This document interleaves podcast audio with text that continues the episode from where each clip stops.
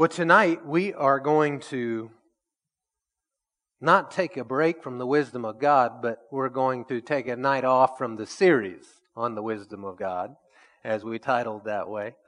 And uh, I'm going to give you some real wisdom tonight and give you word to back it up. And um, we are going to kind of have a sermon buffet. Have you ever had a sermon buffet? You know, I know when I go to a buffet or a smorgasbord, there's so many good things on the smorgasbord that I want to try, but there's so little room to put them, right? And so you got to be strategic in what you take and, and, you know, you put a little of this and a little of that and a little of this, and then you get back, I get back to my t- table and I go, well, man, none of this stuff even goes together, you know? but it's all good. It's all things that, that I enjoy, right? And so tonight we're going to kind of have a little bit of a, a sermon buffet, if you will. We're going to talk about COVID and this new variant and the answer to it. We're going to talk about, um, let's see, what are some of the things on the list? We're going to talk about abortion. We're going to talk about Santa Claus. We're going to talk about Christmas. So it's just a smorgasbord of things that we're going to look at. So if you look at that and go, well, none of those things go together, I don't care. Still going to be good eating. You know, they are doing their best right now to scare everyone to death in the news with everything that's going on with COVID. You know, now there's the new variant, and um, anytime that seems, anytime they need it, there's a new one on the horizon to capture your attention from the other things that are going on. But um, it's you know it's now in multiple states in the United States. I'm not even sure Omicron or however you say it doesn't matter. It's a name that that is under the name of Jesus. We know that, and there's no variant that can come out that the blood of Jesus isn't already shed for it. That He hasn't taken wounds for that variant or that sickness or that flu or whatever it is. And so I want to encourage you to stay out of fear in regards to this. You know, there's been a number of people sick. There's been a number of people from our congregation that were sick. There's been, in fact, right back here in the back, Robin waved. To, Robin, can you come uh, tell us your testimony? Would you be comfortable doing that? Um, we've had a number of people that have been sick recently, and the Lord is the deliverer of them all. All right? And so, no matter what we're faced with, we do have an answer. I want you to just hear a little bit about what the Lord has done for Robin. He's faced multitudes of trials. Uh, Thursday morning, um, I was my I dropped the glass and. Um, well, back up first. Tell us uh, about what uh, you were sick with. I had COVID on over the uh, Sunday before and got over that. No, uh, got rid of the fever and just used wisdom. Went to work hard days. Uh, but then that Thursday morning, I was just. Uh, she, my wife said my left hand just dropped. My speech was slurred. Uh, first thing she did was call Sid before 911. I was just so blessed by that. And um, then result, they're saying that I had a full um, stroke, and they were amazed that no residue. I have full function of everything. I'm just so blessed. And the way to church tonight, I said, all the years, all, all these years that we have tithed, rebuked the devourer for our sake the doctors were just amazed that, uh, and we kept saying, uh, I, I kept saying, I'm going home, wanting to go home. And Mim had agreed with Sid, or Sid agreed with Mim. And it took a while that day, but I went, I was home yesterday. Glory to God. just, and, and uh, different people, Alan was sharing how just praying for, for me. And it's just, I'm so blessed. Hallelujah. Father, we thank you so much for Robin. Thank you for sparing his life. Thank you for give, giving him strength, divine strength. Lord, we bless you.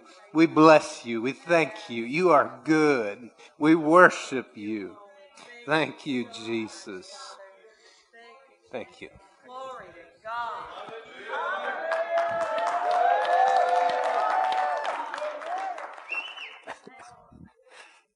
We just serve an amazing God. As someone told me the other day that they, they had COVID, and I, I, I have some ivermectin and hydroxychloroquine that I've been giving out as people have been needing it. But in that particular case, I didn't have any, right? And so uh, I said, well, um, ivermectin and hydroxychloroquine have I none, but what I have I give to you.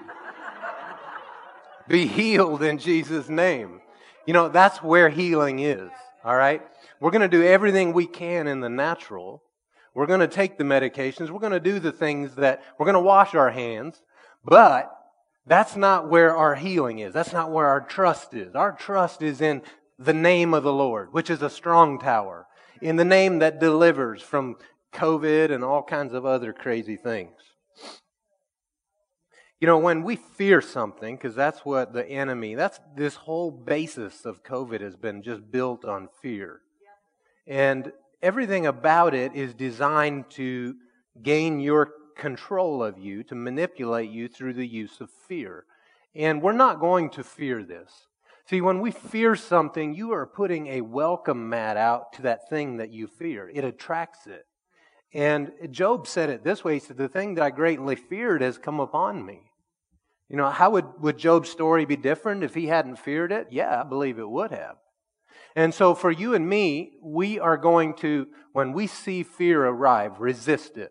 Okay? We have emotions, but our emotions are fickle. They come and go depending on the weather. And you may have uh, symptoms of fear in your emotions. Just reject it. Don't accept it. Go back and stand on the word and on the promises of God and say, you know what? I will not fear. The Lord is my deliverer. He protects me. And I walk in His protection. And, and you just preach yourself happy right again. And then go out and do what you need to do. I want to say this too because there was different ones that had had COVID and they all had enough sense to stay at home and not come to the church. Um, if you are sick, I don't care if it's normal flu or COVID 19 or COVID 20 or COVID 28, all right? Doesn't matter. If you have something contagious, don't come in amongst all the other people. Call me and I will come to you and I will pray for you.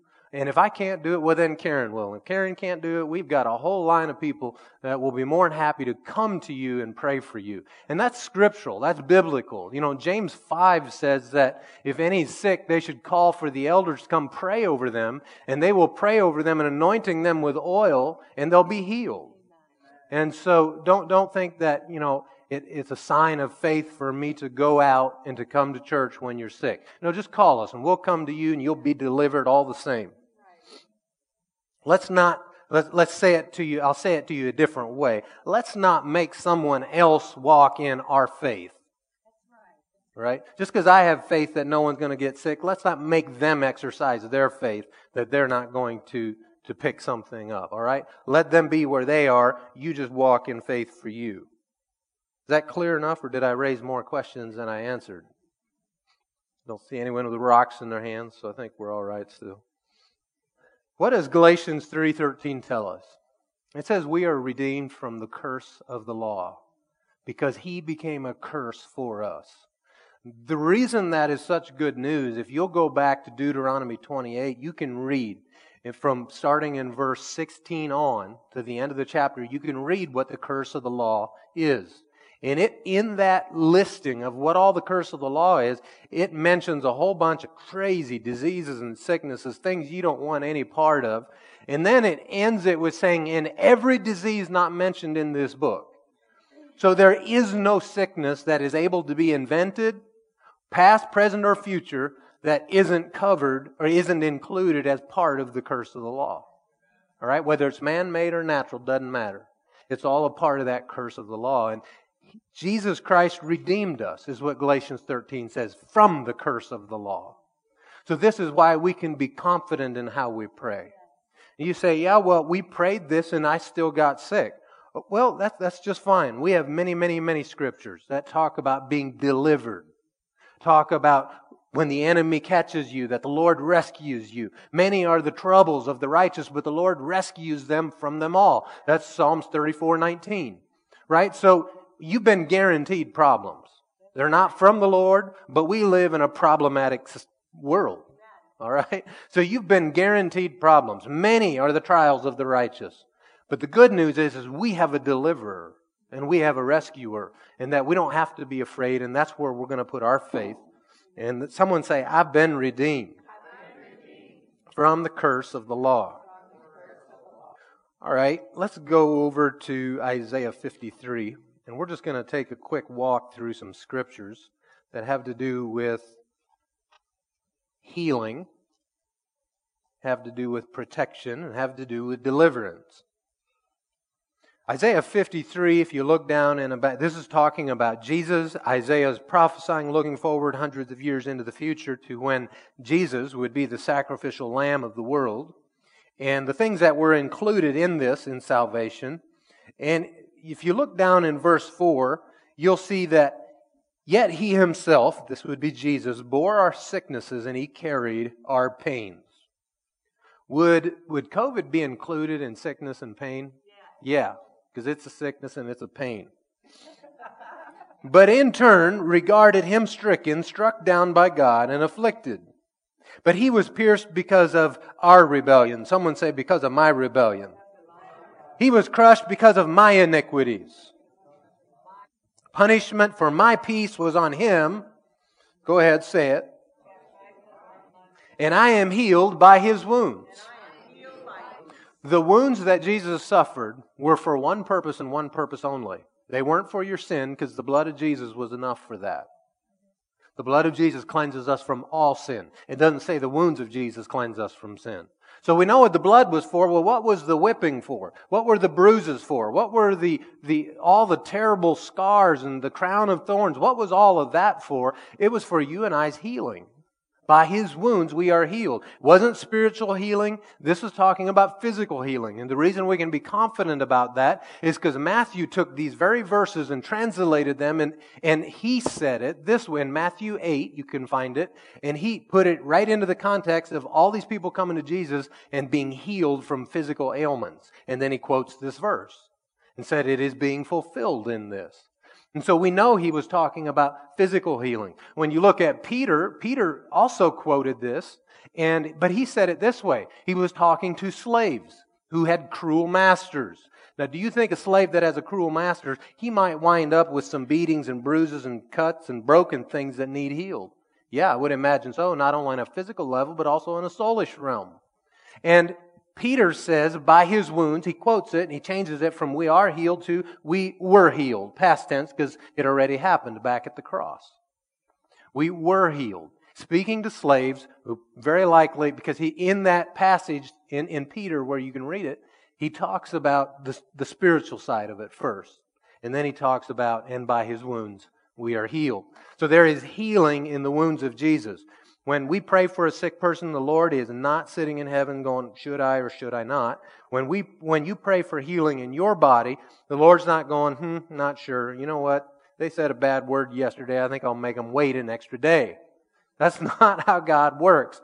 He already did it. It's already completed. It was done back at the cross. All we're doing is laying a hold of it and bringing the spiritual reality that He set in place back 2,000 years ago into the natural realm that we exist in today. And the bridge from there to here is your faith that brings it from there to here and applies it. Go over with me to uh, Psalms 91. Talk about protection for a little bit. Actually, on the way there, just stop off at Psalms 103. Psalm 103. This is one of my go-to scriptures. I remember, I remember, I had a cousin that was piloting a, uh, what was it, one of those parachute planes, and he flew into power lines. And um, man, there was a ball of fire, and he was shocked and all kinds of things, and and and he survived. I mean, that's a far way to fall. Then They fell, and um, they rushed him to the hospital, and and he survived. But this was when we lived in Colorado, so I went to go see him at the hospital, and I knew that they didn't believe in healing like we did. And so this was right at a time when we had just started our church, and there was a lot of people offended at us for our position on healing.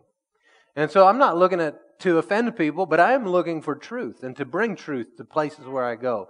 And so I said, Lord, how do I pray in a way that he can agree with me and receive it and not in a way that puts him off?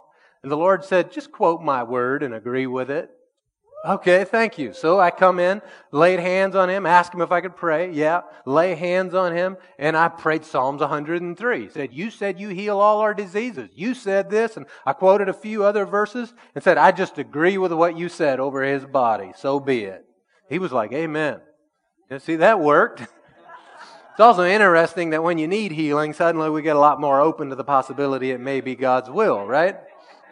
Hallelujah. He was fully restored, and now he's a pilot of an air, of as a, a private plane. All right, verse 1. Psalm 103. My soul bless the Lord, and all that is within me, bless his holy name.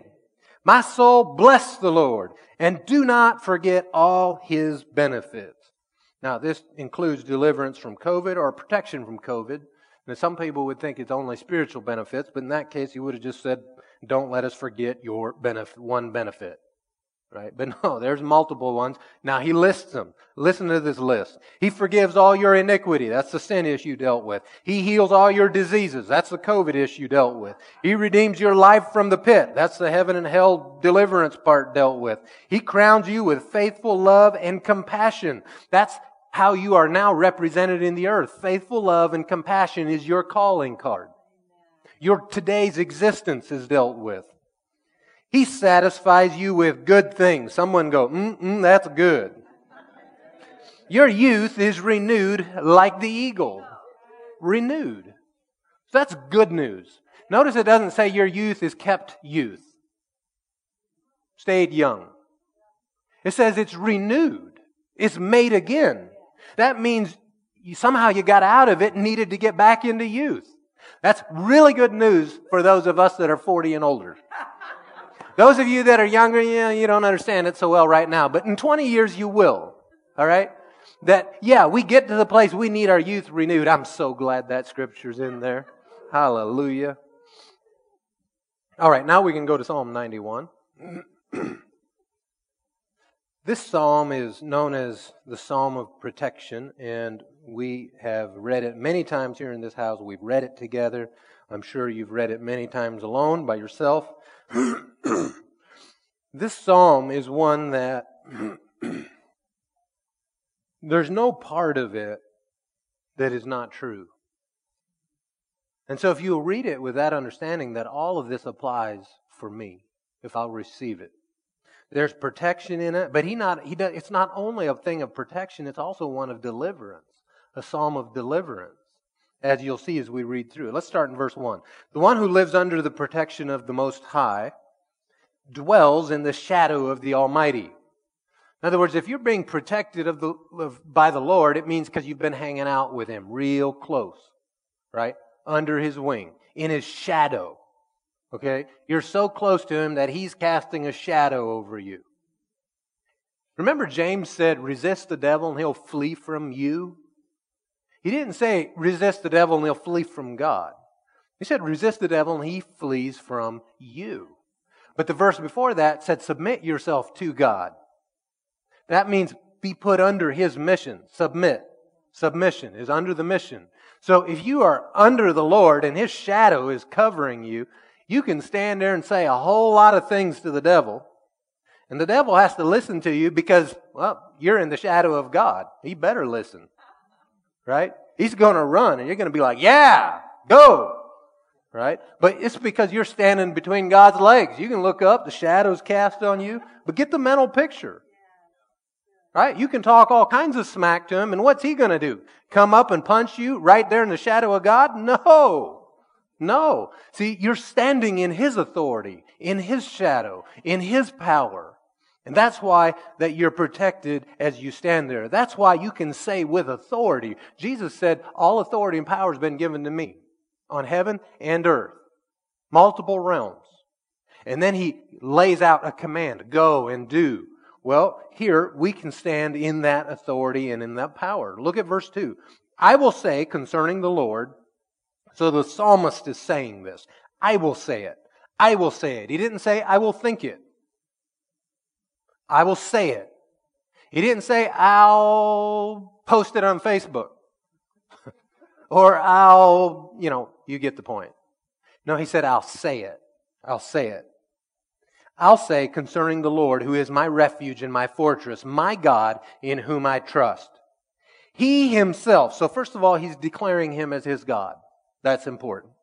Secondly, he says, He himself, God himself, will rescue you from the bird trap and from the destructive plague. See, a, a, trap is something, a bird trap is something the bird didn't see. The unseen trap. Let's say it that way. He will deliver you from the thing you didn't see and stumbled right into, and, but he'll deliver you from it. And from the destructive plague. Well, there it is. COVID. Verse 4 He will cover you with his feathers. You will take refuge under his wings. His faithfulness will be a protective shield. Why is it important that a shield is faithful? Because if you can't rely on it, what good's the shield?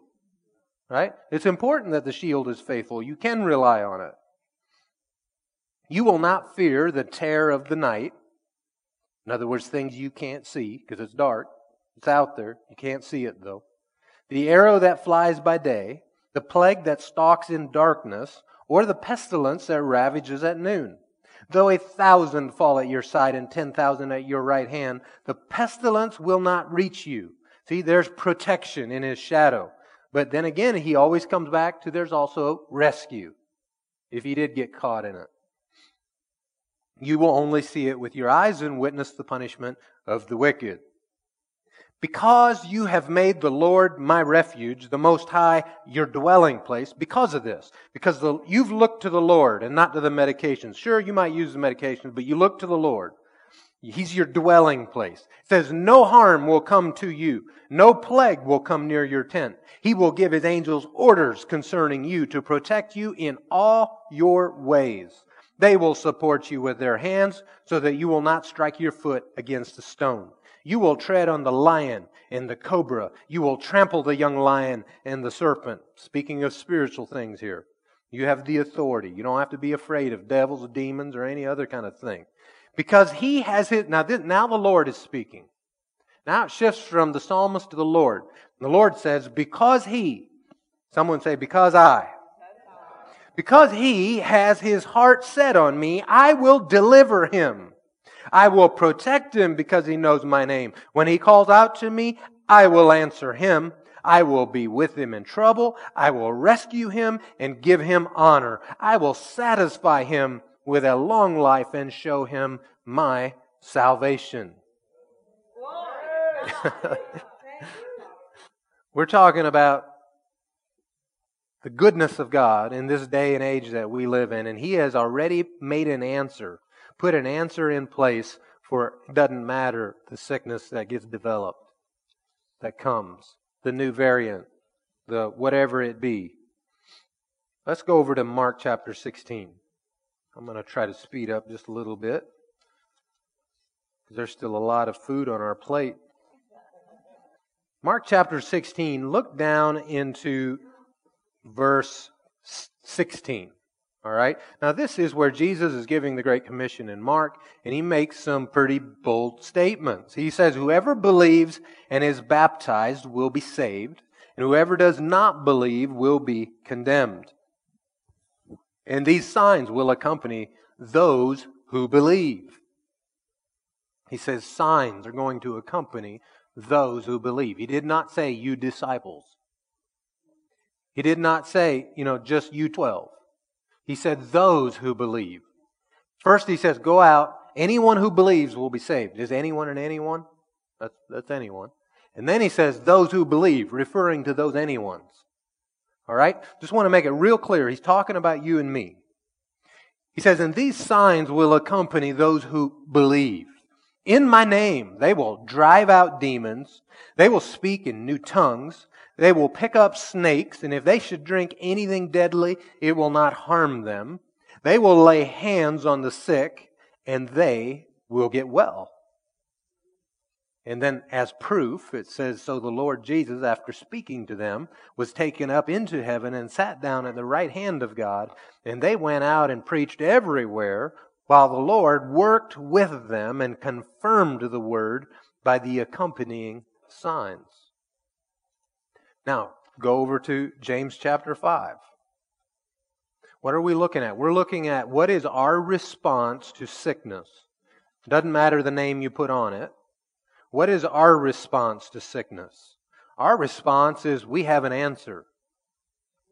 Look here in verse 14 of James chapter 5. I already quoted part of this to you. Is anyone among you sick? He should call for the elders of the church, and they are to pray over him, anointing him with oil in the name of the Lord. You know, when, when Peter healed that guy at the gate beautiful and people wanted to know what happened, he said it's only by his name and his name alone that this man is found healthy. It wasn't by something special that Peter was. The, verse 15 the prayer of faith will save the sick person, and the Lord will raise him up. If he has committed sins, he will be forgiven. Therefore, confess your sins to one another, pray for one another so that you may be healed. The prayer of a righteous person is very powerful in its effect. So, we go out, we lay hands, just as Jesus said in Mark 16. We lay hands on people that are sick. You know, if you have a family member says, "Oh, this hurts, that hurts," you know, ask if you can pray for them. Go lay hands on them. I lay hands on myself when I'm sick. No one around. I, the very first time I tried it, I had had a miracle healing. And I say tried it because I was brand new to it. I'm like, well, really? Does it work this way? I, I, believe it probably does. Let's try it. And, and I was healed. James 5. What does it say? The prayer of faith will save the sick person, and the Lord will raise him up. And if he has committed sins, he will be forgiven. You know, that's important because sin is always the entrance of sickness, some sort of sin. I don't mean that, well, you committed some great sin, so now there's sickness in your life. I'm saying sin is the original door. It's why sickness is present. And so we have the answer to that. And if you have sinned, and if it has come for that reason, well, you're forgiven. Right there, it shows it. You know, Jesus, he said, You're forgiven of your sins. And then people were like, Well, how dare you? And then he said, Just to show you that I can do this, he says, Get up, take your bed, and walk. Well, here it's the same thing going on being healed and being forgiven. Why? Because we have Jesus. We are his representatives. What does Mark 11:24 tell us? It says, "Pray that whatever you ask in prayer, believe that you have received them and you will have them." It's past tense. Believe you've taken it. Believe that it's yours. Believe that you possess it is the way we could say it. And you will possess it. Faith is going to take faith. When you go out, some don't don't always think, well, you know, just because they didn't feel well immediately, that well, my prayer didn't work. In neither one of those places, in Mark 16 and in James 5, it doesn't say they'll be healed instantly. It just says they're going to recover. So the bottom line is, you're getting better. Yep. All right, John, uh, John 16. Let's actually let's go to Matthew 18 first. In Matthew 18, Jesus makes another one of his statements that are just astounding to those listening. In Matthew 18 and verse 18, he says, Truly I tell you, Whatever you bind on earth will have been bound in heaven. Whatever you loose on earth will have been loosed in heaven. He's talking about authority. And he's talking about that when you walk in his authority in the earth, that whatever you loose on the earth, the authority to loose it comes from heaven. It's done in heaven. And whatever you bind on the earth, the authority to bind it comes from heaven. It's bound from heaven. Verse 19, again, truly I tell you, if two of you on earth agree about any matter that you pray for, it will be done for you by my Father in heaven. For where two or three are gathered together in my name, I am there among them. The power of agreement in prayer. You can pray and receive it by yourself, but you can also get somebody to agree with you. That's what Mem did. She called and she, she called for the elders, right? And, um, and I did. When he had COVID, I went over and I anointed him. We prayed over him and uh, he got better, just like the word says. Well, then he had a stroke, and of course we weren't home, and uh, but she called. And there's still power in the agreement that's available, and so I didn't even answer the phone. She just left me a message. and said, I'm going to call the, take him to the hospital now or call the ambulance, I think is maybe what you said. And so, um, we prayed and we agreed that nothing would be missing, nothing would be lost, that he would be whole and healthy and come back home. And that's exactly what happened the prayer of agreement. In John 16, Jesus made that statement. He said that if you, anything you ask the Father in my name, he will give you. Anything. John 16, 23, if you're taking notes.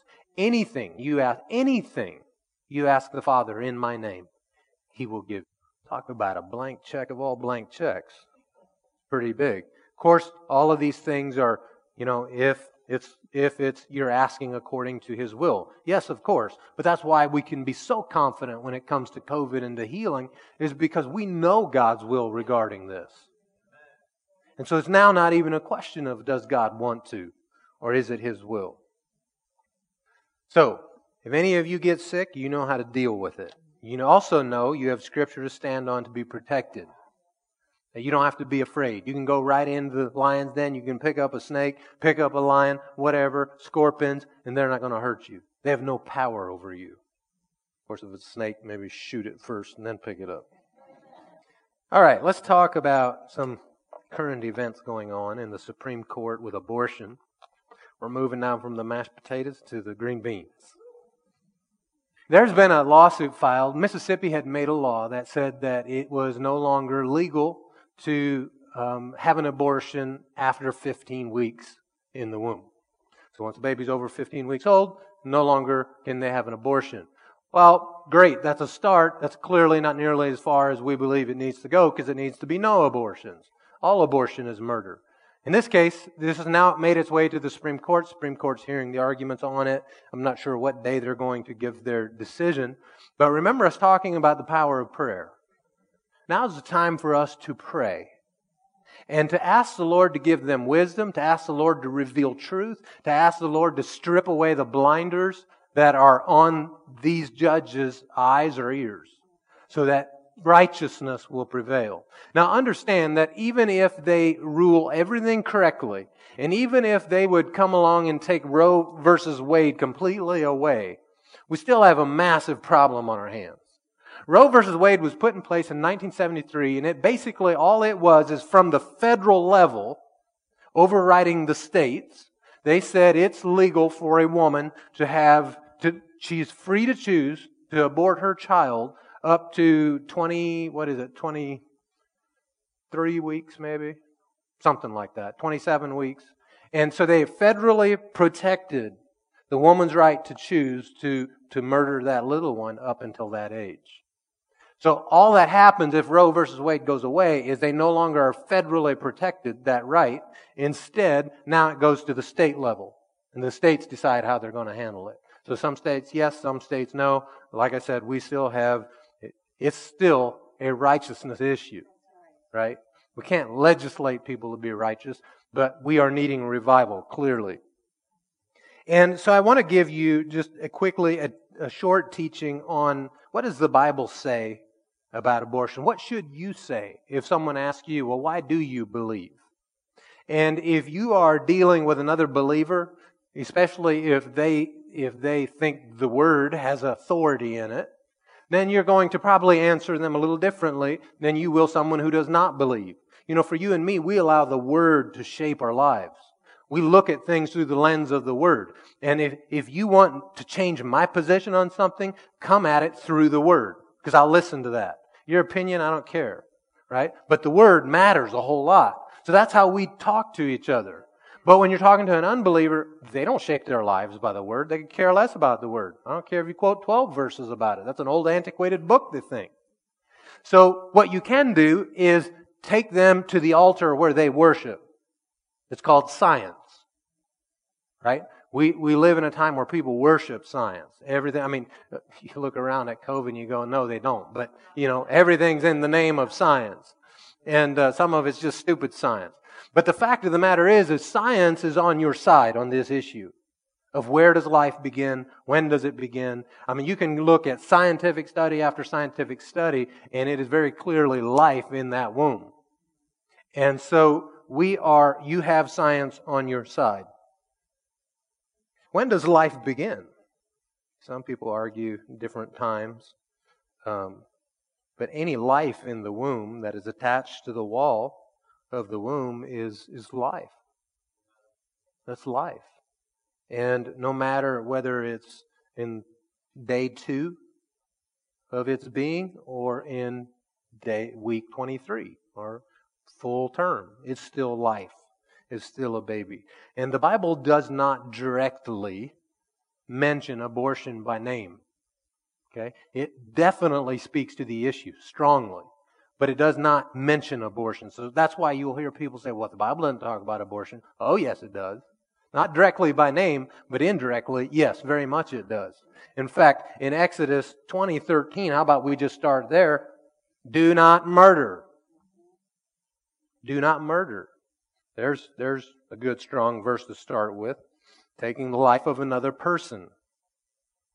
Um, Go over to Proverbs 16, uh, Proverbs 6, and let's look at some scriptures here about hands that shed innocent blood. What does the Lord think about innocent blood being shed?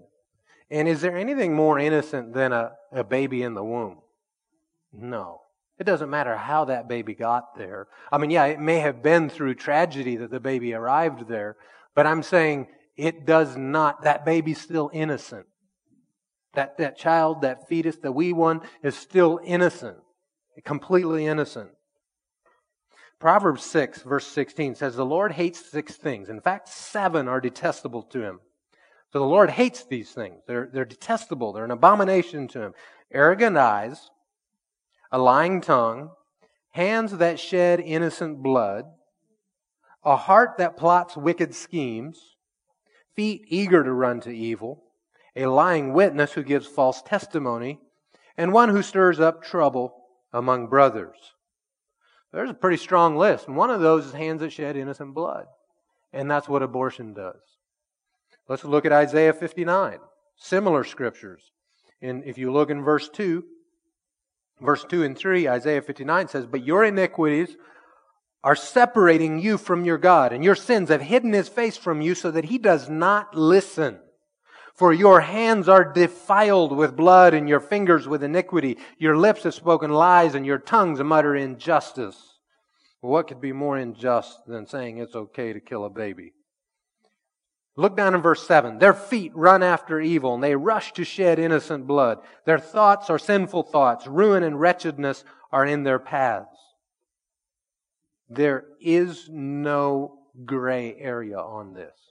Someone says, well, yeah, but what if it's the life of the mother? Well, if you're asking me, murder is murder. I'm not going to kill one to save another. Let's look at Psalms 139 in verse 13. When does life begin? This might give us some answers.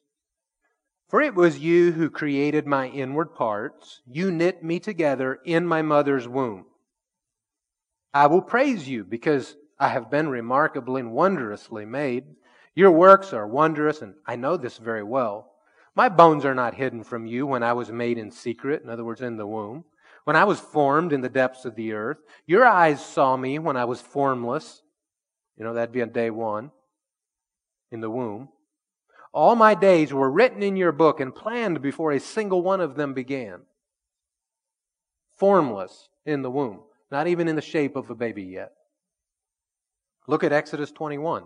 Here's, here's scripture that tells us what, under the law, what he thought about pregnant women with children. In verse 22, Exodus 21 22, it says, When men get in a fight and hit a pregnant woman, in other words, maybe it's by accident, maybe it was on purpose, I don't know. It just says, When men get in a fight and hit a pregnant woman so that her child or children are born prematurely, you know, act, something happens, She's hit. Now she's having the baby too soon.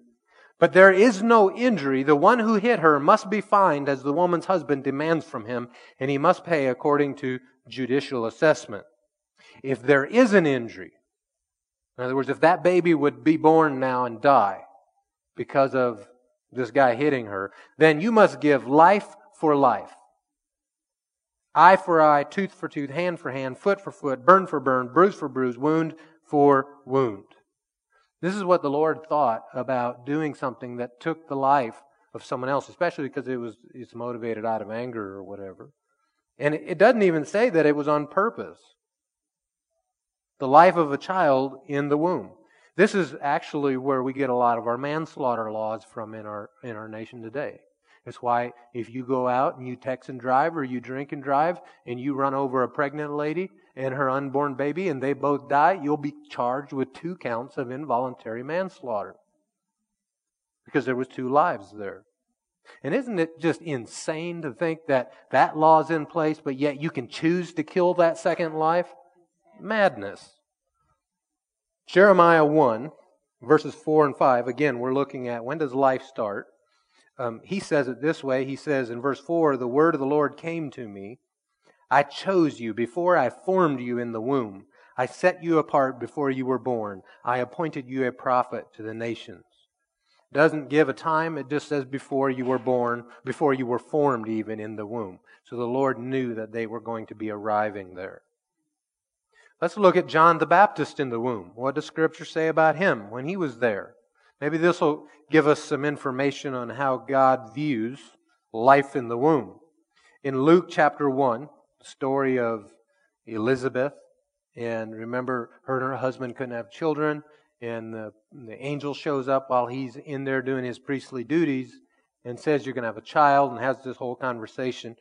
Well, he says to him in verse 15, Luke 1:15, for he talking about John the Baptist, for he will be great in the sight of the Lord and will never drink wine or beer. He will be filled with the Holy Spirit while still in his mother's womb. Filled with the Holy Spirit while still in the womb. Now it has to be a person when it's in the womb because the Holy Spirit doesn't fill things, objects, or animals. Right? It has to be a person to be filled with the Holy Spirit. Look down all the way down in verse 34. So now, um, now Gabriel shows up. Okay? It's like six months along for Elizabeth. Gabriel shows up and is having a conversation with Mary and telling her, hey, you're going to have a child. His name's going to be Jesus. She, he gives them all this instruction. And Mary is confused because she says in verse 34, Mary asked the angel, How can this be since I have not had sexual relations with a man? The angel replied to her, The Holy Spirit will come upon you, and the power of the Most High will overshadow you. Therefore, the Holy One to be born will be called the Son of God. And consider your relative Elizabeth. Even she has conceived a son in her old age, and this is the sixth month for her who was called childless. For nothing will be impossible with God. I am the Lord's servant, said Mary. May it be done to me according to your word. Then the angel left her. In those days, Mary set out and hurried to a town in the hill country of Judah, where she entered Zachariah's house and greeted Elizabeth. He's somewhere around six months along here. Verse 41 When Elizabeth heard Mary's greeting, the baby leaped inside her, and Elizabeth was filled with the Holy Spirit. Then she exclaimed with a loud voice, Blessed are you among women, and your child will be blessed.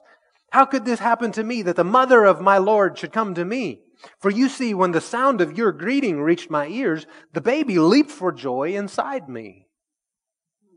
This baby in the womb has to be a person if it can react with an emotion, joy. It has to be a person.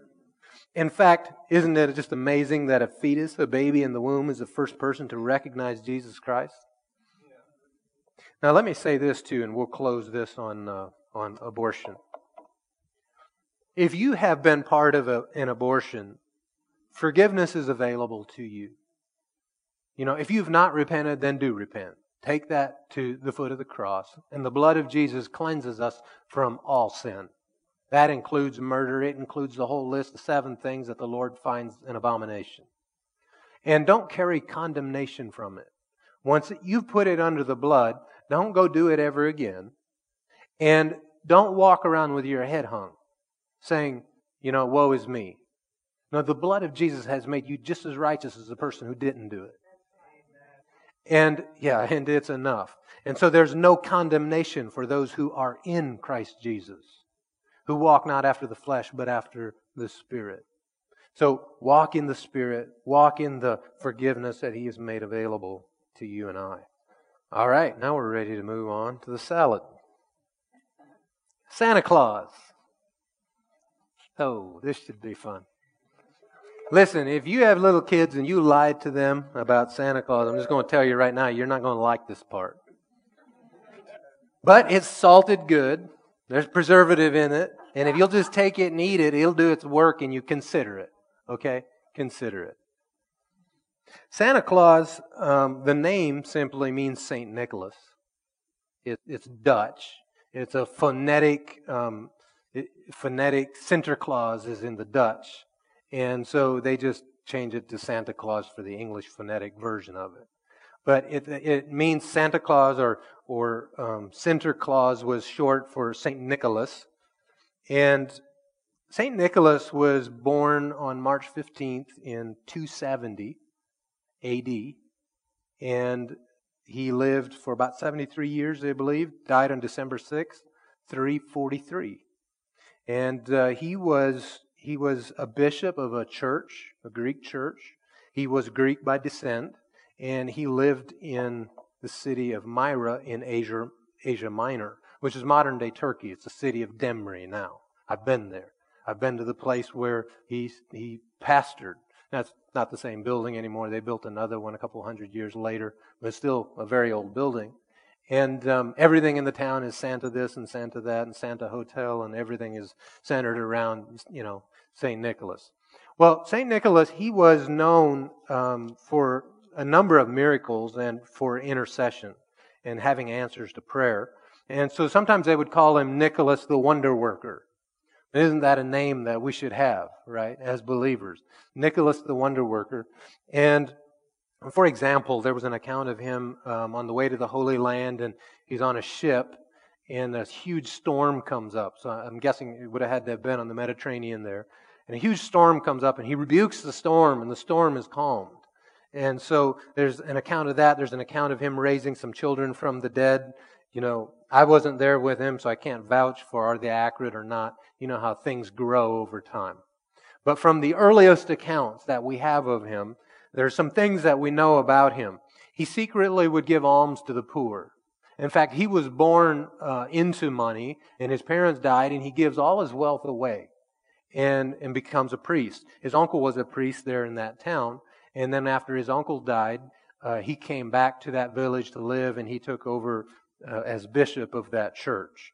But he would secretly, he would give alms to people. And, and so now stretch that into modern day of Santa Claus secretly coming in the night down your chimney and putting, you know, it's all a twisted of actual truth. Because there is a guy who was a very good example to you and I. His name is St. Nicholas, and he didn't go down anyone's chimney. I mean, that's breaking and entering anyway. So, what else did he do? Well, it is said that he was imprisoned and tortured during the great uh, persecution under Emperor uh, Dios. I don't even know how to say his name. Diocletian. Anyone, any historians in here know that name? Diocletian. He was one of the emperors, and he was he, persecution broke out under in Roman rule under his his rule, and um, he was put in prison over that time. And then he, uh, under Emperor Constantine the Great, he was released and went back to his pastoring. And um, one of the earliest stories that they have of, of St. Nicholas is where he saved three innocent men from death. They were sentenced to die. They were um, at, it was at the execution, and um, they were to be they were condemned to death by Governor uh, Eustathius.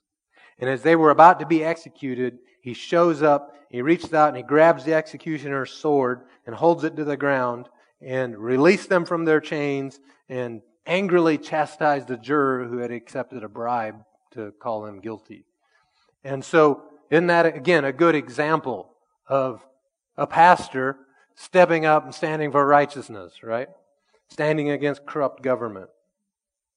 Well, that's to all of us. We can all do that. Interestingly, for those of you that are church history buffs, you'll like this. He is on a number of lists to have attended the first council of Nicaea. And um, there's there's two main lists that people find of the people that were there. There's a short one, 100 people, and there's a long one, 300 people. And he's on a number of those 300 people lists that they have found of the people that attended that first one. So, what about Santa Claus the way he is portrayed in American culture? You know, should we lie to our children and tell them that he's coming in the middle of the night? You know, Santa Claus is these lies are used in manipulation to get people's kids to behave. That's a violation of trust. There's no way that you can slice that to make that right and just and good. And if you lie to them about Santa Claus, why should they believe you about God when they figure out you lied about that? See, the implications start to become really big. To tell your kids the true story of St. Nicholas and how people have twisted it into something that isn't true. All right, moving on. What is Christmas all about anyway? What is the purpose of Christmas? We don't know for certain the exact day that he was born, Jesus. We, we, in my opinion, the strongest evidence that we have is actually in the Bible and would put the date right on December 25th. Yet, it's not that important when exactly he was born, and I'll tell you why. If it would have been important, we'd have the date, the exact time and day where he was born. Now, we have where he died, the date. We have where he resurrected the day. But we don't have that when it comes to his birth. So when people come to you, yeah, but this isn't the right season or this isn't the right time, who cares? We're celebrating that he was born. Can we do that? Can we celebrate that he's born? You know, and no, it's not a pagan holiday. Yeah, they've turned it pagan, but if you'll look at it and you look at the very earliest writings available, the Christmas was celebrated as Christ's birth before the pagan holiday was around. It was like a hundred years previous. People celebrating Christmas before the pagan holiday that a lot of people claim is what Christmas actually took over this pagan holiday to make the Christians okay with celebrating a pagan holiday. No, that's not true. Go, go search it out yourself, but it's just simply not true. No, Christmas is about celebrating Christ. And if you make it about something else, that's on you. I mean, Thanksgiving. Is Thanksgiving about giving thanks or about good deals on Black Friday? You know, it's the day we live thankful and then we go out and elbow each other trying to get to the deal. I mean, it just doesn't make sense, does it? But if you make Thanksgiving about that, that's on you. The day was set aside to give thanks to the Lord. Just like Christmas is a day that we celebrate Jesus being given as a gift to mankind. And if you just say, well, yeah, but it's been so commercialized and, well, okay, if that's where your focus is, that's your problem. My focus is on his birth. Will I give gifts? Will I celebrate? Will I put up a tree? Will I sing the song? Sure, but that's not my focus. There's a divine reason behind what we, what I do. You know, almost it hasn't happened this this week. This is uh, the first weekend that the building is decorated for Christmas again this year. But all the previous years, as soon as we decorate for Christmas, someone gets bent out of shape about, well, don't you know what you know, this is a pagan holiday, and why are we? I'm not going to come to this church if you guys have a Christmas tree up. Okay, leave. We're not going to change it. And I'll tell you why. Because you have your eyes on the wrong thing when that's your stance. In fact, let me just break it down for you a little bit. Gifts. Why do we give gifts at Christmas? Well, we can look at Jesus. He was the ultimate gift. He was given. And since we're celebrating that as his birthday, it would be appropriate that one of the things we look at is gifts being given. Look at the wise men. Now, they didn't show up on his birthday. They weren't anywhere near the manger scene. Don't lie about your, to your kids about that either. They showed up two years later. That's why Herod killed all the two year old boys, because he was looking for Jesus. And so, when those wise men showed up, they gave gifts to the Lord. So the greatest thing you can do to the Lord is give him the gift of you. All right? That comes first. That's the gift you give to the Lord. And after that, you can celebrate other people. You can celebrate the love of God by giving gifts to others. because that is an expression of love. You know, the greatest expression of love is giving. God so loved the world that he gave his only son. So you can give gifts and it is an expression of God's love. Or you could just give gifts because you're just all about the commercial side of Christmas. And again, that's on you. Where's your heart in it? Just you have to examine you. I can't. I examine me. How about the tree? Well, did you know that the evergreen tree is a symbol of covenant? Abraham in Exodus, in, in Exodus 21, you'll find the story of King Abimelech and Abraham. And they made this covenant with each other. And it says that Abraham planted a tamarisk tree, that's an evergreen tree, in Beersheba, and there he called on the name of the Lord, the everlasting God. Other translations say it was a grove of trees, not just one tree. A grove of tamarisk tree, evergreen trees. So we see that a tree is, it signified several things in this case with Abraham, but the tree, they're going to be there for a long time. It, it, it symbolizes covenant. It's not just something that's a flower and gone next week, right? It's going to be there for years. Another thing about those tamarisk trees, it's a sign of water. And so when you have these things, it's, what is the water of life to us? Also, we know that God has made a covenant with you and I through Jesus. Remember, the tree is a symbol of covenant. When you look at your tree, think about the cross. Think about Jesus. Think about Him, the covenant that He's made for you and I. My favorite uh, Christmas tree that I've ever seen is in the shape of a cross, all lit up. Lights. How about lights? Can anybody draw a connection between lights and Jesus. He is the light of the world, right? Symbolic. Now, you could have it be about something else, and you certainly may, that's your right. But when you look at my tree and my lights, this is what they mean to me. So, why is Christmas important? Because it's the beginning of a much greater story. I mean, come on, without the death and resurrection of Jesus, his birth is pointless. Unfortunately, people celebrate his birth more than they celebrate his death and resurrection. I mean, his resurrection is the point we're really celebrating. Uh, really, I've said this for many years Easter ought to be the most celebrated year in the Christian church, the resurrection. Not, not, yeah, anyhow, rabbits and eggs. I have a favorite Christmas scripture I want to share with you.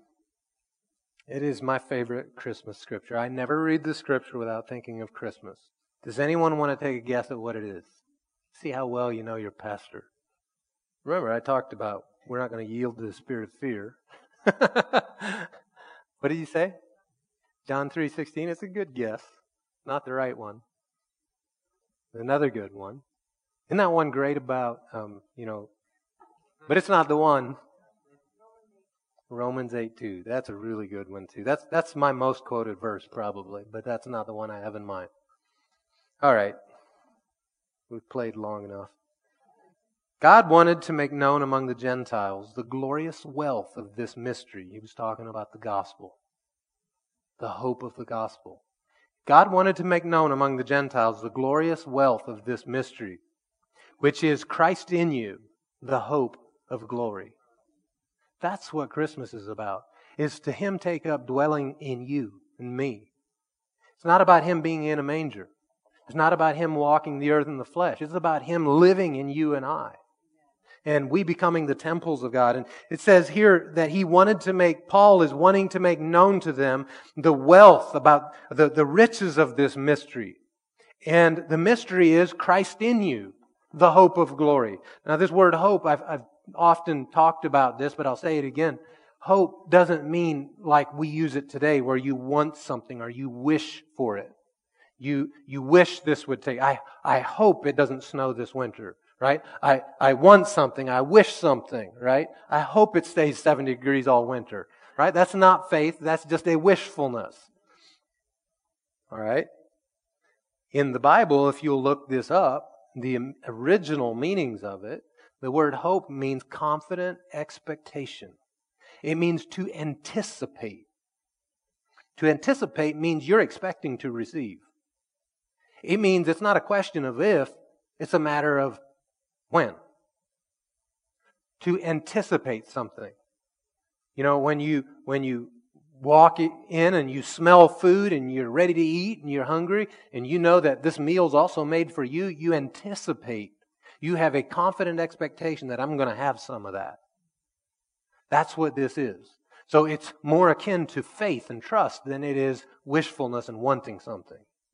The other thing is, is glory has to do with light. It has to do with victory. It has to do with honor. It has to do, it means visible glory. Kind of like, you know, they, in the old days, they would have a parade, glory parade. When one king would vanquish another king and they would bring them all in into their main city and go down the street and they'd have this whole parade and a victory parade, right? Or like sports teams do. They have a victory parade. They go to their home city and they go down and have this huge parade, glory parade. All right? So what does this mean? This, this hope of the gospel, which is Christ in you, the hope of glory. The, the confident, we should just say it this way, Christ in me, the confident expectation of glory, of victory, of, of glory parade. In other words, he's not going to let me sit on the back burner, beat up, unhelped, and just garbage. No, you're part of the body of Christ, which is going to be glorified. It has every right. The heel of Christ has just as much rights as the neck of Christ. Right? It's all part of the body. It all has equal share to the things that belong to him in the kingdom. And so you can have confident expectation of glory. Now, another way to see this, and as you go about your weeks, as you go about this, this season and this time, even tomorrow, those going out to City Gate, have a confident expectation of Jesus being glorified. That when you reach out and pray for someone, He's going to be glorified. When you give them a word, He's going to be glorified. When you encourage them, Jesus is going to be lifted up and glorified. And when he's lifted up, he said, I'll draw all men to myself. So a confident expectation of glory. But see, the way tradition reads this is, I hope I'll make it to heaven. Glory. Glory meaning heaven, and hope, I wish, I want. But it's not that at all. And rather, this is, to me, this is what Christmas is all about, is the confident expectation of Jesus being glorified. Colossians, yes, that. 127. All right, why don't you stand with me? Someone can run down and let the kids know that it's time to come up. And let's just rejoice in God's goodness. If, you, if you're here and you need something from the Lord, just reach out to Him. Ask Him in faith. Believe that you receive it, and it will be yours. John?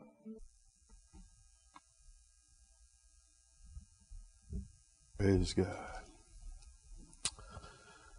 Well, that was a good buffet, wasn't it? My prayer is that we'd all digest what we've been served tonight. There's a lot to take in. It was all good. Amen?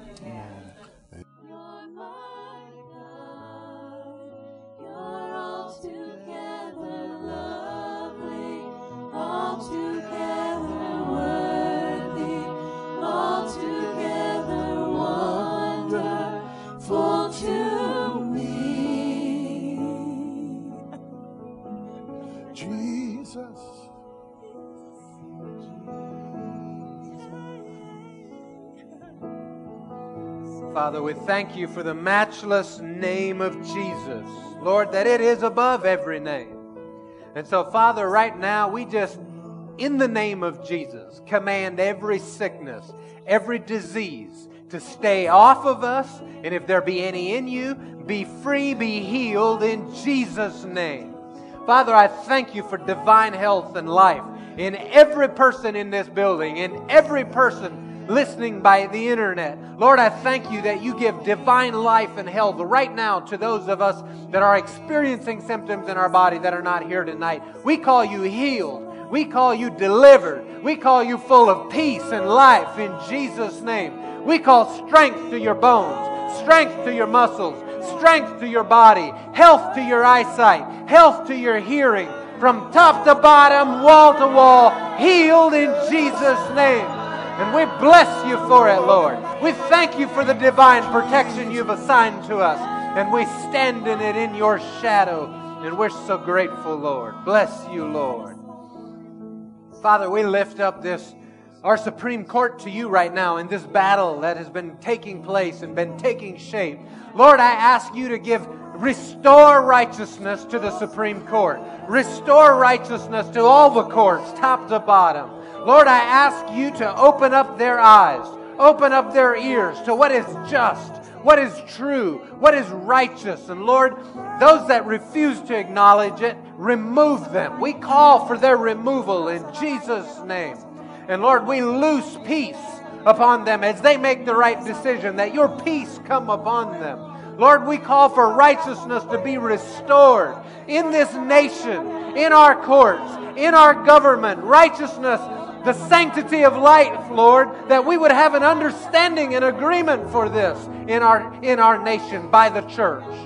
Lord, I ask you to bring revival into the church into the churches, in your body, in this nation, that we would rise up as one voice in unity, that we would stand upon the principles and the truth that you've set forth, the light and life of Jesus, that every life is precious. I thank you for this, Lord. Thank you, Lord. Thank you for sending Jesus. Thank you for making a for making a way for us to be called yours, to come to you and call you daddy, to call you father, to be to have your DNA in us, Lord. We're grateful for that. Father, we want to be more like you.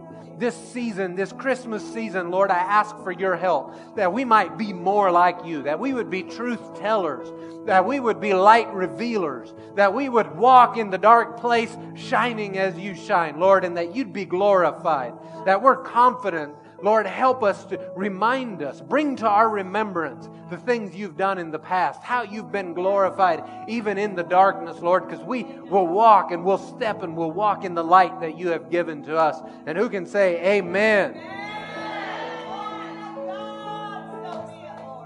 Well, one way we love on God is we love on each other. We speak truth to each other. We encourage each other. We ask hard questions like, Do you have enough money in the bank? And are your bills paid? Do you have food to eat? Come on, let's be the body of Christ to each other. All right, who can say, I love Jesus? I love Jesus. Amen.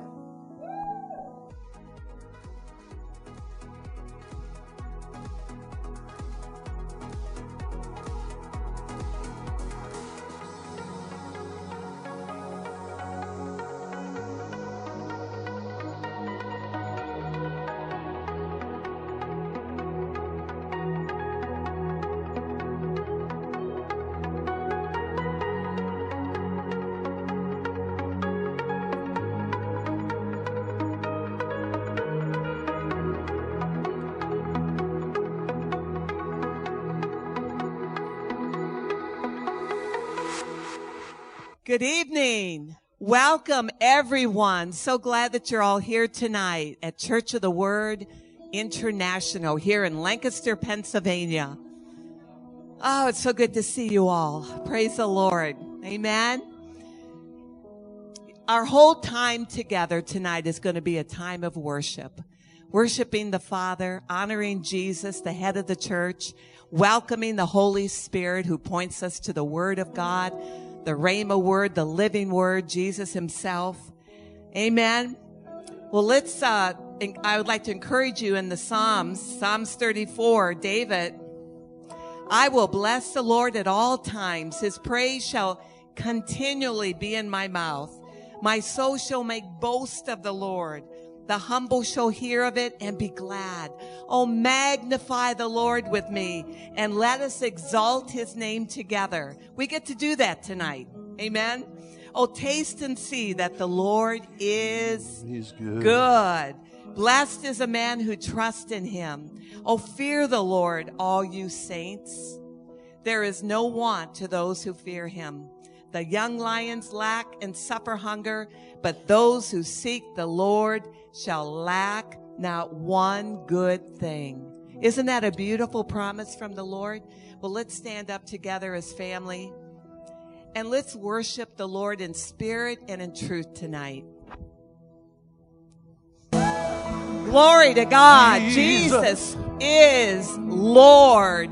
King of kings and Lord of lords, fully God and fully man. He came to fulfill the Father's heart of redemption to whosoever. Are you a whosoever tonight? Have you called on the name of Jesus Christ to be your personal Lord, your personal Savior? He's that close. He's a breath away. Hallelujah. Amen. Well, one way we love God in this house is by loving one another. Turn to your neighbor and say, Do you know I love you? Amen. Well, good evening, everyone. It's good to be back here, home with everybody again. We had a good Thanksgiving. I trust you did as well. Good. All right. Well, we're going to uh, prepare to receive the evening tithe and offerings this evening. So if you need a cash envelope for your giving, raise your hand. And while the ushers are doing that, do we have any first time visitors with us this evening? Anybody that's here for the very first time, we'd like to welcome you. All right.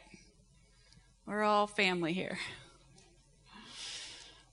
All right, well, turn to Philippians. I'm going to uh, exhort you out of the book of Philippians tonight. You know, our hearts, our trust should be in the Lord. He's who we are looking to to provide. We're confident of His provision, and we're expecting to see His goodness. Amen? So in Philippians chapter 4 here, um, the Holy Ghost through Paul is talking about offerings. If you read this passage, you'll see this is the context. And he's talking about offerings and supporting ministries financially. So, verse 10 here, he starts out, he's rejoicing in the Lord because of the financial gift that they just recently gave him. Now, you might think, well, because of personal gain or personal benefit, that's the reason he was rejoicing. But you'll see as we read through here that no, it actually was another reason, although there is that too. Of course, you're glad and you're blessed when, when you see the goodness of the Lord come into your life. Verse 10 says, I rejoiced greatly in the Lord that at last you renewed your concern for me. Indeed, you were concerned, but you had no opportunity to show it. I'm not saying this because I'm in need, for I have learned to be content whatever the circumstances. See, he wasn't saying this because, hey, I'm in this big financial crisis and wow, I was really believing God. I don't know what I'm going to do. And here comes the gift. No, he, that's not why. You'll see this as he's leading up or he's leading up to something else as we read on through this. But he says, you know, I have learned to be content whatever the circumstances. You know, your joy level, your peace level, your uh, contentment level shouldn't fluctuate with our bank account. All right? It doesn't have to go, you know, be at the mercy of that. It's determined by something else. You know, if, if, um, Pastor Sid would get all down and mopey and grouchy because the offerings were down one month, well, we'd say, well, what an unspiritual pastor is that? And you'd conclude that, you know, he's got his trust in the money rather than the Lord. He's got his trust in people and the natural than the Lord. Okay, well, so then is it any different for moms and dads? You know, if dad comes home with half a paycheck that he's used to getting, or maybe no paycheck? Is dad all down in the dumps and like, ooh, don't go near dad. It's, it's rough around here. It's money's, money's tight. So don't, don't go. That's not, that's not being spiritual. And, and it, and it indicates that our trust is in something other than the Lord. Something other than the Word. No, our joy level, our peace, our contentment doesn't have to fluctuate with the state of your bank account. So keep reading here. Where were we? Uh, verse 11. He says he learned. He says, I have learned to be content. You don't, this isn't something you're inherently born with. You develop and learn how to be content. You learn how to be grounded and satisfied no matter what the circumstances. He said, I know what it is to be in need and I know what it is to have plenty. I have learned the secret of being content in any and every situation, whether well fed or hungry, whether living in plenty or in want. Now here's the secret. Verse 13 says, I can do all this through him who gives me strength. Now notice he didn't say, you know, I've learned the secret to be content, and that is, is to get over to where there's plenty. Because plenty is, if you got plenty, then you're content. No.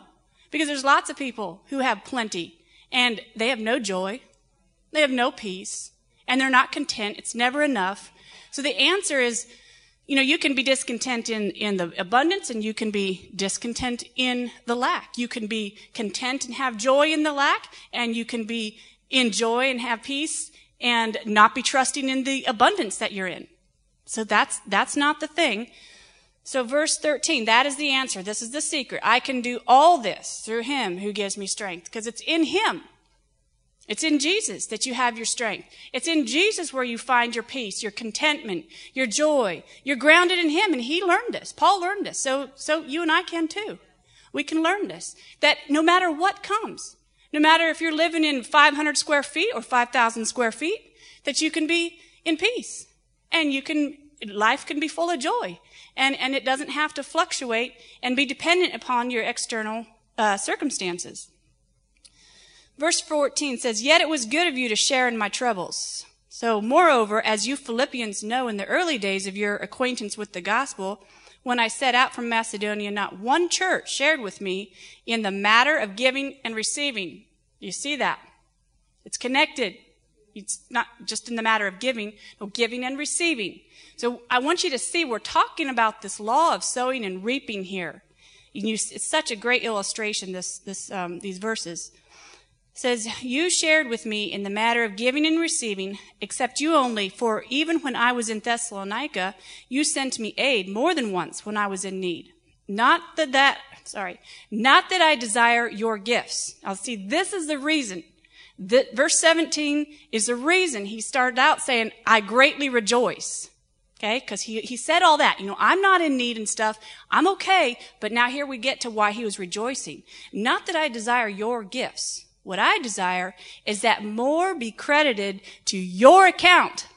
So he's getting excited about what's coming to them. He's excited about the reward they're about to experience. He says, I have received full, uh, full payment and more than enough. I am amply supplied. Now that I have received from Epaphroditus the gifts you sent. They are a fragrant offering, an acceptable sacrifice pleasing to God.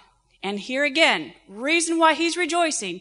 And my God will supply, will meet all your needs according to his riches in Christ Jesus. So he knows. He's excited because he knows that this law of sowing and reaping works. And that, you know, their needs are going to be met because of their giving. And so that's why he starts out rejoicing and saying all this about, hey, it's not because I'm like, you know, was just believing God for that rent payment to come in. Of course, it's good to do that. I'm not saying don't believe God and we're excited when, when what we were believing for comes in. But he's saying, I'm excited for you because God wants to get the reward over to you and I know it's coming. Amen? All right, so we've learned the secret to be content. Well, we develop in that. All right, well, let's pray over our tithes, turn it to the Lord. Well, Lord, we're so grateful to be called your family, your children tonight. And we just thank you that you are trustworthy, that we can put our confidence in you, that we can look to you to be our source. We acknowledge you as our provider and the giver of all the good things in our life. We just are so grateful for it. So I, I thank you, Lord, for these tithers, and I thank you, Lord, that you will do your word, perform your word, and that every need is met according to your riches in Christ Jesus. And we thank you for it in Jesus' name and amen. And the ushers can pass the baskets, and the people will give unto the Lord. All right, last chance to sign up for the Christmas party. So if you haven't done so, um, this tonight's your last chance. Whoever's name's down, that's the heads we are counting for uh, the meal. So it's going to be a catered meal. You don't have to bring anything for it. It's going to be at six o'clock in Strasburg, 40 West Main Street in Strasburg. It's right here in. Am I right? Yeah. Okay. It's in the bulletin, but you know, you, you just just want to cover all the bases here. It's in the bulletin. You might want to take it home and just magnet it on your fridge or something, you know. Be good. Uh, if you want to take part in the cookie swap, just bring a dozen cookies wrapped and prepared to do that. You don't have to be part, uh, partake in that, but um, if you want to, it's there. Um, this year, Christmas is this year. Our Christmas outreach to the community is going to be for the uh, pregnancy center. So we're collecting diapers and wipes and baby food. And I think that, is there a box down in the, I think there's a box downstairs or maybe in the entrance where we're putting all that stuff. So um, you can bring your items and just put it in the box.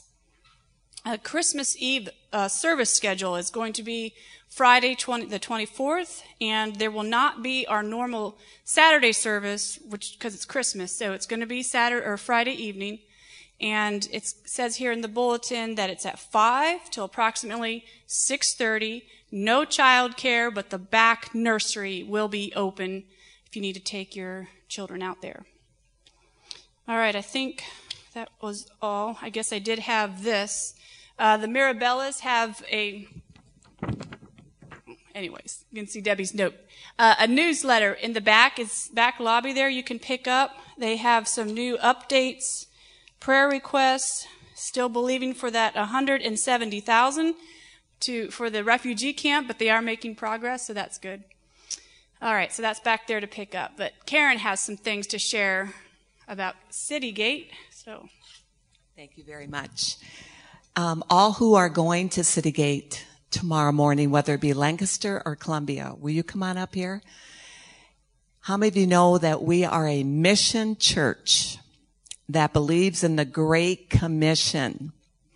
And these flags all represent different countries and travel. But our church offers an opportunity for mission work locally in Lancaster and in Columbia. And all these, you know, we regularly go. It's the first Sunday of every month. And what we do is we make for Columbia, we make food in bags, lunch bags, really good, good lunches, ho- homemade. And we go and take two or three and we walk the streets believing God for divine appointments. So we're not, we're not the saviors. We're conduits. And if we make ourselves available, then the Holy Spirit, Jesus, uh, comes and uh, and just sets up the the networking process of it has been so amazing. We get together afterwards, a Columbia group, and we go in and we share what's happened, what we experienced um, on the mission field, and we all just sit there in awe and wonder what the Lord did through us. Now, the Lancaster group, they go and they feed like what, 200 people? How many? Uh, we make maybe 120 right now, 120 okay. meals. All right. So uh, we uh, prepare the meals in bags right now. Ever since COVID hit, and even though the people are now coming back in and sitting in there, we we do everything in bags, and then they just we just serve them that way inside and outside. Um, when Karen said something to me about talking, I thought the thing that hit me was that when we couldn't meet inside that some of these people said they missed it because this was their church. And I thought that really just hit me that if we didn't go in there and feed them physically and spiritually, they wouldn't have a church or any place to meet. So, uh, really puts the value on what we're doing in there, not just feeding them, but feeding them and um, meeting with them and conversing with them, and that's yeah, yeah. meeting so, on a personal level. Yes. Yeah. We do the, the group thing, but we also one on one get a chance to talk to them inside and outside. Amen. So, ministry.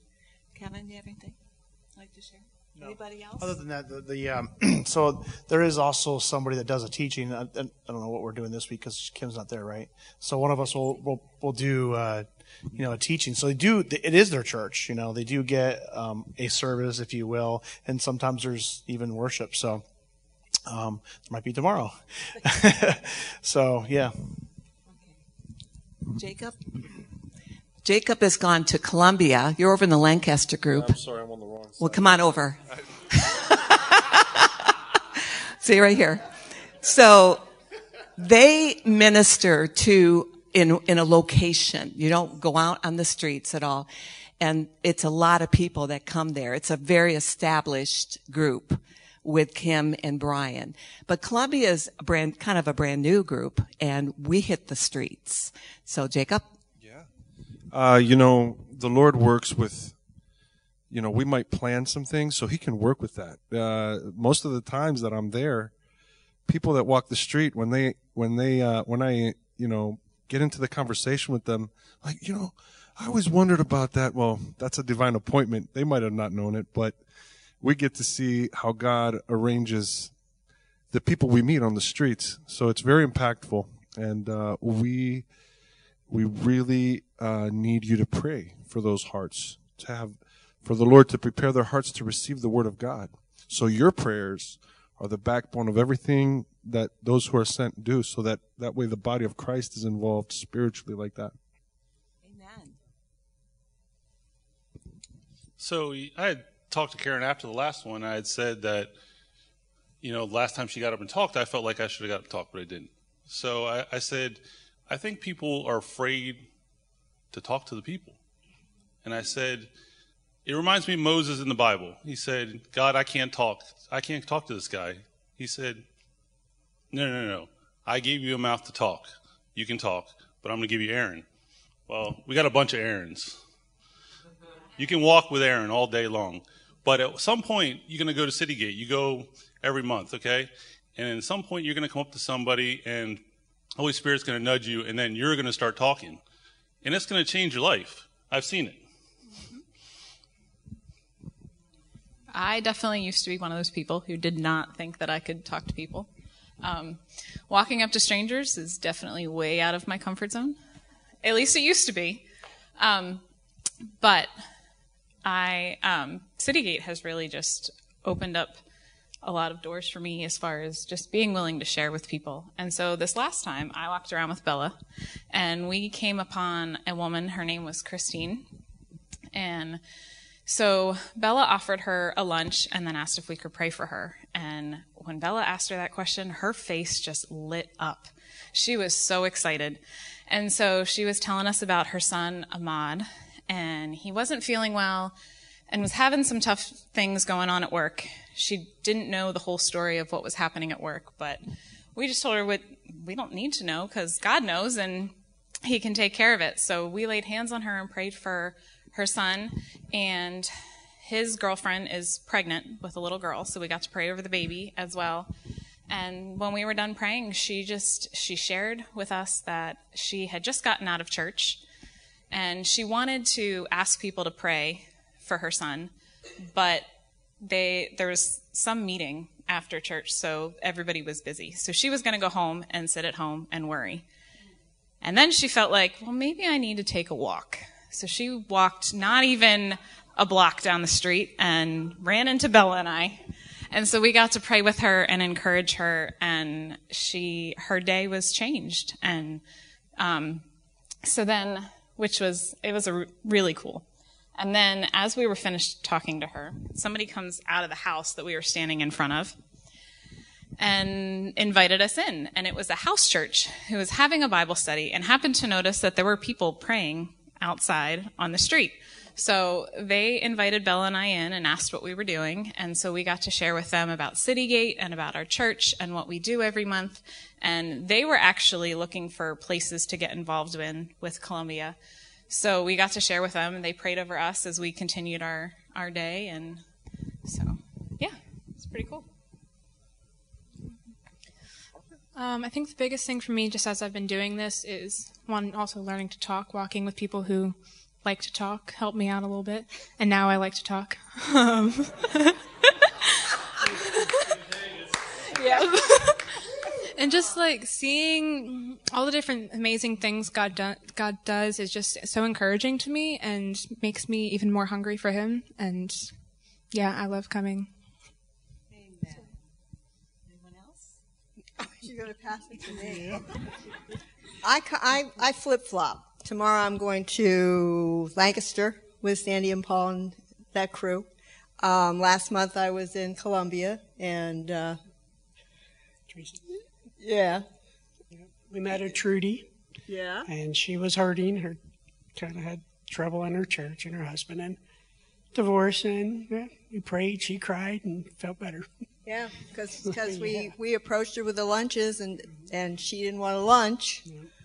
But then we said, well, can we pray for you? And she Mm-hmm. came back. She had started to walk away and she turned around and came back to us and said, yes, I need prayer. Yep. And then we prayed and Mm-hmm. Got some information, got the story on all the stuff that she'd been dealing with. Yep. Yep. So when you can relate to someone, it really helps. God uses you. You get blessed. So yeah. Yeah, yeah. So it's it's relational. You know, we're out just meeting people and talking with people and offering them food as well as food. So, and um, I think all of us are are are going because we're being obedient. You know. Take you out of your comfort zone. And I'm out of mine right now. That's why I keep pushing the mic. I told her no. but we have a good time. Yeah. And we learn, you know, we we we learn about each other and stuff and the people and and I just want to say, you know, when you came back and talked about the house church in Columbia, Karen Hostetter and Karen Everhart and myself would pray and pray and pray every Wednesday morning for, I guess what, two years? We'd be in Columbia and at the City Gate location and pray and pray for us to see, you know, manifestation of God's Spirit in Columbia Borough. We have claimed Columbia Borough for the Lord. So that was like, when you came back and said that, I was like, hallelujah. See all that prayer? Amen. Amen. It's fruitful. So what you're seeing is the Great Commission locally. And we invite you to be a part of it. Some of you are sitting out there thinking, wow, I want to be a part of that. Well, we want you to be a part of that. But it takes a stepping out and just saying, I'll, I'll be there. We meet about quarter after 11 at Columbia. It's earlier in Lancaster. What time, Sandy? And so we invite you to come. And as you have heard, it's relational. Some people get born again. We had a 94 year old woman two months ago, two months ago that gave her life to the Lord. She, she just cried and wept. Last time we went, Nathan went with me and we were talking with a woman in a car. She was ready to go. But see, you feel led to speak to certain people. That's the leading of the Holy Spirit. We pray about that before we take off for divine appointments. We're in the right place at the right time, doing the right thing with the right, with the right people. You might be heading this way, but you're led this way and you go by the leading of the Holy Spirit. And God shows up in, I want to say magnificent ways, but here is little Nathan. And this woman is just pouring out her heart. She is working with, um, uh, addicts. And she said, I'm done. I, I have no strength left. Uh, they don't believe in God and I don't know if I believe in God. And she just poured her heart out. I mean, to complete strangers. And Nathan just looked at her and says, but God has not given you a spirit of fear, but of power, love, and a sound mind. And she looked at him and tears started coming down her face. And he had three more scriptures hidden in his heart that he shared with this woman and she broke. See, this is what we're doing and we love it. God ministers to people at where they're at because what? We're available. So we invite you. If God has put this on your heart to meet up with us tomorrow in Columbia, we really would love for you to come. We go two by two or three by three. You're never going alone. And most of the time you go with somebody who's already been there. So come out. We encourage you to be a part of this great commission that this church is. Amen. Pastor, would you come up and pray for everybody going tomorrow, please?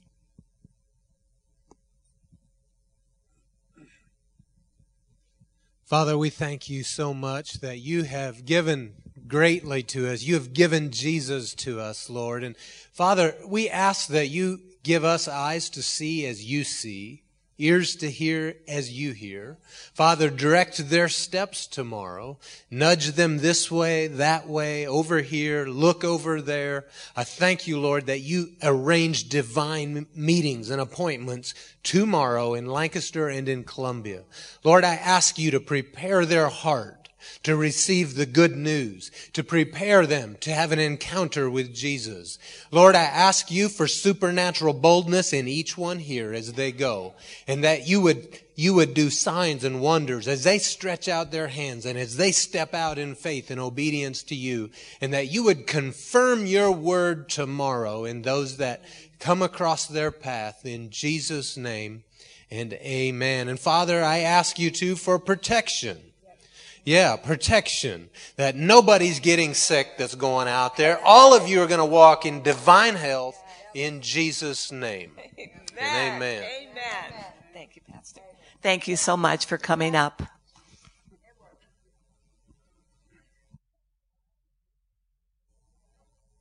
Don't you just love the power of the gospel? The power of the good news.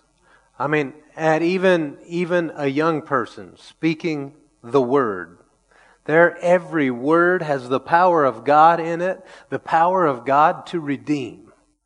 And a child speaks it, it's no less effective. And sometimes it's more effective because they believe it.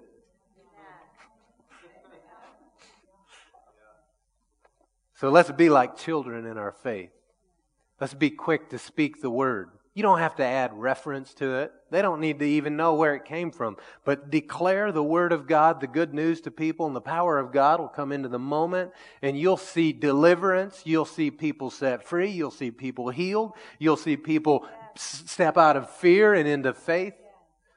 The Word, which we have at our, at our fingers, at our phones, at our everywhere, right? We can hear it we can listen to it. We can read it. We, we are the most privileged people of the entire world's existence, and I believe that. But you know, in darkness, because we also live in a time of probably greater darkness than what maybe some generations in the past have seen. I know that there's been times and seasons where in the past um, things were darker than what I think they were are even today. But we know that when we read Revelations, there's a day coming where it's going to be pretty bleak. But we still have the anchor. We still have the rock to stand on. And for you and I, that puts us on a completely different level. It puts us at such a time as this. Amen. That our existence is for the Lord's glory now. And be people of prayer. I really liked what you said, Jacob, about you know, we can, we can, prayer will make the difference. You know, if we pray and don't take action, that's just dead. Prayer without works is dead. You know, we're going to pray in faith, and then there's also works that are involved. If, but if you go out and do without praying, that's just an exercise in futility and being tired. So Paul said to people in the letters that he wrote, he said, Hey, pray for me that the word will have free rein over here. Pray for me that I would be set free from these, these chains. Pray for me. He expected that prayer is going to make the difference. As he goes out and delivers the gospel, as he goes out and tells the good news, that prayer is going to prepare people's hearts. Prayer is going to open doors for him. Prayer is going to be there waiting on the person when he arrives the prayers that had been prayed. And so let's you and I be a people of prayer, be a people of, of interceding to the Lord on behalf of others, in particular, that they come into the kingdom.